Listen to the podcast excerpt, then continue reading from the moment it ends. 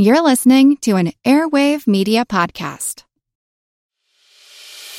As a longtime foreign correspondent, I've worked in lots of places, but nowhere as important to the world as China. I'm Jane Perlez, former Beijing bureau chief for the New York Times. Join me on my new podcast, Face Off US versus China, where I'll take you behind the scenes in the tumultuous US China relationship. Find Face Off wherever you get your podcasts. In 1880, the U.S. government had a problem. There were so many people in the nation that the 1880 census took eight years to finish. Luckily, a teenager who was frustrated with his job came up with an idea for the next one.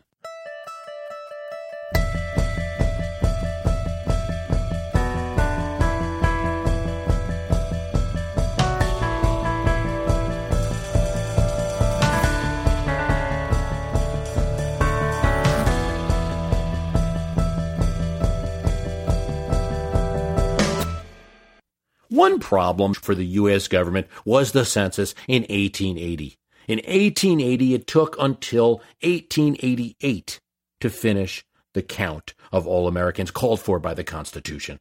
Herman Hollerith worked on the U.S. Census as an enumerator when he was 19, and he was annoyed by the manual process the tabulation that would occur. There must be an easier way, the son of German immigrants thought, than taking all these sheets of paper from the counters and tabulating them by hand in a central office. He noticed something. When he rode on the train, the conductors would take a ticket and punch parts of it. The parts of the ticket would signify the appearance of the passenger tall, short, white, black, blonde, brunette. Railroads called it a punch photograph, and it would ensure that only the person paying would be able to use that ticket. Aha! Hollerith thought. Take a card the size of one of the dollar bills back then, which in 1880 were a bit larger than today's. They could fit 12 rows and 24 columns. That's 288 potential points of data. Then he invented the Hollerith census counting machine a large wooden cabinet, kind of like a big tall piano almost, with a press. The press had pins on it, but they were flexible pins, and they would give if the pins met paper and retreat inwards. If there was no paper present, it would connect and give an electric charge, and voila, register a count for that data point of the 288. It was not a perfect system. You still had to punch those cards and then put it into this tabulating machine that Hollerith invented. There was a manual mechanism for that. And of course, you had to count.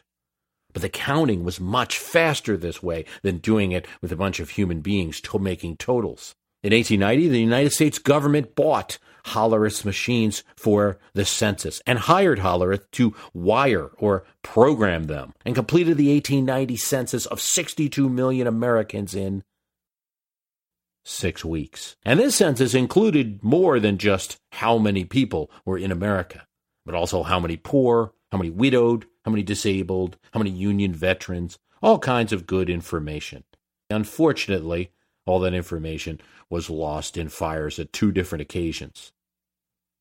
Those punch cards on the Hollerith machines, same size just about, were used up until the 1970s and even entered politics. Barry Goldwater attacked the plans of Lyndon Johnson's Great Society with a TV ad saying that every America would now be reduced to a punch card. Actually, that may have occurred 70 years before. On the My History Can Beat Up Your Politics Facebook site, D. Allen Ridgway asks, What about the government's new investment in big data? Pros and cons, any privacy concerns? Well, to hear proponents of big data tell it, we may be back in the same type of information problem as 1880. And what does that mean? Well, we've got a lot of data these days retail UPC scans, traffic light cameras, medical records, legal records, seismic monitors, security systems, locks, military drones with cameras, patient monitoring systems, websites, Facebook pages. This is all great. But what do you do with all this data? How can you analyze and, and benefit from it? Here's how the Defense Research Agency, DARPA, explains it. Picture trying to find a 50 gallon drum in the Atlantic Ocean. There's 100 billion gallons of water estimated in the Atlantic Ocean. You're just not going to find it. Well, if you consider that each of those gallons in the ocean is one byte of data, that's the amount of data the Atlantic Ocean that was generated in 2010 alone. Systems, software algorithms need to be developed so that we can access the data, store the data, analyze the data, say, what is it? And where can we find the piece we're looking for, the patterns we're looking for? Want to learn how you can make smarter decisions with your money? Well, I've got the podcast for you. I'm Sean Pyles, and I host NerdWallet's Smart Money Podcast. On our show, we help listeners like you make the most of your finances – I sit down with NerdWallet's team of nerds, personal finance experts in credit cards, banking, investing, and more. We answer your real-world money questions and break down the latest personal finance news. The nerds will give you the clarity you need by cutting through the clutter and misinformation in today's world of personal finance. We don't promote get rich quick schemes or hype unrealistic side hustles. Instead, we offer practical knowledge that you can apply in your everyday life. You'll learn about strategies to help you build your wealth, invest wisely, shop for financial products, and plan for major life events. And you'll walk away with the confidence you need to ensure that your money is always working as hard as you are. So turn to the nerds to answer your real world money questions and get insights that can help you make the smartest financial decisions for your life. Listen to NerdWallet's Smart Money Podcast wherever you get your podcasts. Otherwise, having all these systems out there to collect data is not useful. And, and this is very important for us human beings, to be able to visualize the data, give it shape, form, apply colors to it, detect patterns, and make those patterns visible. So DARPA wants this big data software. What's the use of sending drones across the earth with robotic camera eyes if you can't do anything with the output? Geologic Survey wants it, as so does the Department of Energy, the National Institute of Health for the genomic molecular data that is very complicated. The Obama administration, all departments consider plans to invest $250 million in this big data.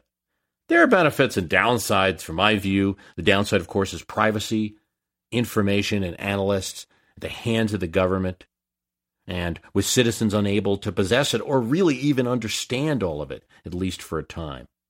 Right? The data is too big for the government to understand right now. How are citizens ever going to understand it? Freedom of Information Act gets tougher when we're talking about T bytes of data, and you don't have the big data computer on your end to do anything with it. Yet you have to look at the benefits too with anything like this. Maybe we can detect events around the world, natural disasters, or human disasters such as uprising that might lead to great costs for us years from now. Sending our boys over to a region of the world instead of a drone. Maybe the genomic data leads to better treatments down the road. Maybe the detection of patterns across cities helps us to reduce crime. Some will say that privacy is so valuable that we can't trade anything for it. But is that realistic? Here's a wild but somewhat historical example that I can apply to this question a little bit here. We often hear about J. Edgar Hoover. There's the Leonardo DiCaprio movie, many books about it. He was a scary individual, and I think it's safe to say one of these people that were dangerous to a full democracy. Truman was wary of him. Obviously, we know the Kennedy brothers had their issues with J. Edgar Hoover. He had a lot of power, yet he was not elected, so very dangerous to democracy. I think the level of control that he had and his willingness to intervene in things uh, is seen in a funny example the letters that the FBI wrote to Mad Magazine requesting that they take out a caricature of Mr. Hoover. On the more serious side, we have Mark Felt's account that when J. Edgar Hoover died, it was very much a race to the files, and Hoover's personal secretary, Helen Gandy, destroyed those files. What were in those files? Why did she have to destroy them? Felt would only say that they were personal. Felt himself was convicted for illegal break ins, and he was pardoned by Reagan. All of this before it was known that Felt was Bob Woodward's deep throat source. Now, I bring up all this to say we have this bad side of the FBI. Yet, as in many things, the bad side is spooky and fun, and the good side is just kind of ho hum. We don't even think about it. We take it for granted. So yeah, we have this perhaps paranoid, crazy individual was in charge of this secret agency and was violating the rights of citizens of the United States and controlling politics in a way that's not appropriate for a police force. What about the other side? Uh, what about going to pre FBI history when gangsters could roam around the country, outrunning and outgunning local police forces? What about the benefit of protection from crime that we got from this kind of admittedly power hungry individual? Protection of banks and handling of kidnapping cases. There's a trade off. And so I can't help with the total question of whether something like this big data is the right choice to make or whether it's going to be a privacy disaster. But I can red flag it and say it's something to be aware of as the policy's implemented. But I think you do have to look at both sides. I bring up the census because it was definitely the big data of its day, of 1787. And despite the fact that the Constitution was a document written with concern for government's power against the individual, we all know how important it is to keep your eye on the money and not just your own. To follow trends, track financial situations, follow gains and losses, check out the Yahoo Finance Podcast. Every day, we'll give you a quick overview of the latest market and financial news that you need to know. You'll be able to hear about the biggest headlines in the business world in three minutes or less, right after markets close. It's perfect to listen to while you make another cup of coffee or work out a new budget. Check it out now. Listen to Yahoo Finance wherever you get your podcasts. That's Yahoo Finance wherever you get your podcasts.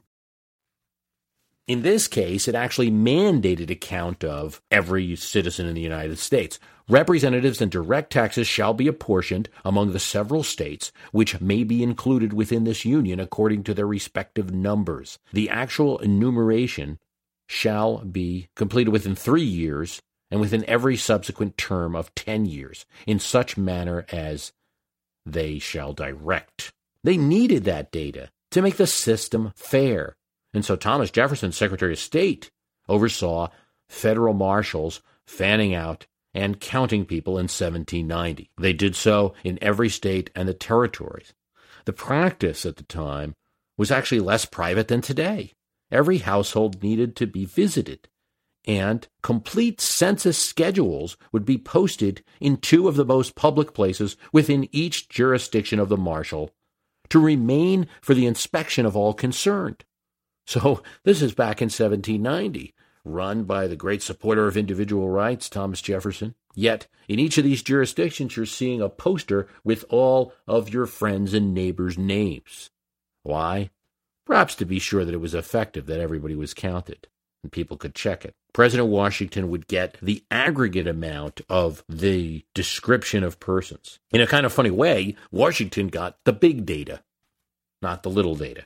So, at least in that area, Americans traded a little privacy for better representation and perhaps more money for their state.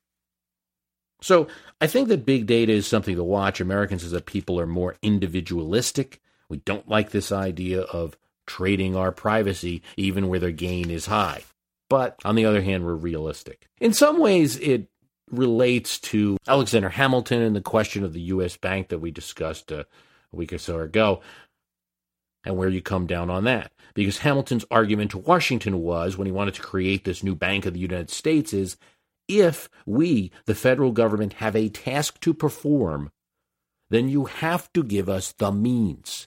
You can't give us a task to perform and not give us all the means to get it done. So if you create a National Institute of Health, tell it to better preserve the health of Americans, and then yet there is all this genomic data out there, which hopefully you can make anonymous and just look at the, the data in the aggregate, how could you simply not use it under that formula? Two things to look at whether or not President Obama or the Defense Department goes forward with this big data plan. You have to remember the corporations will. Walmart, for instance, recently bought a Facebook app called Social Calendar.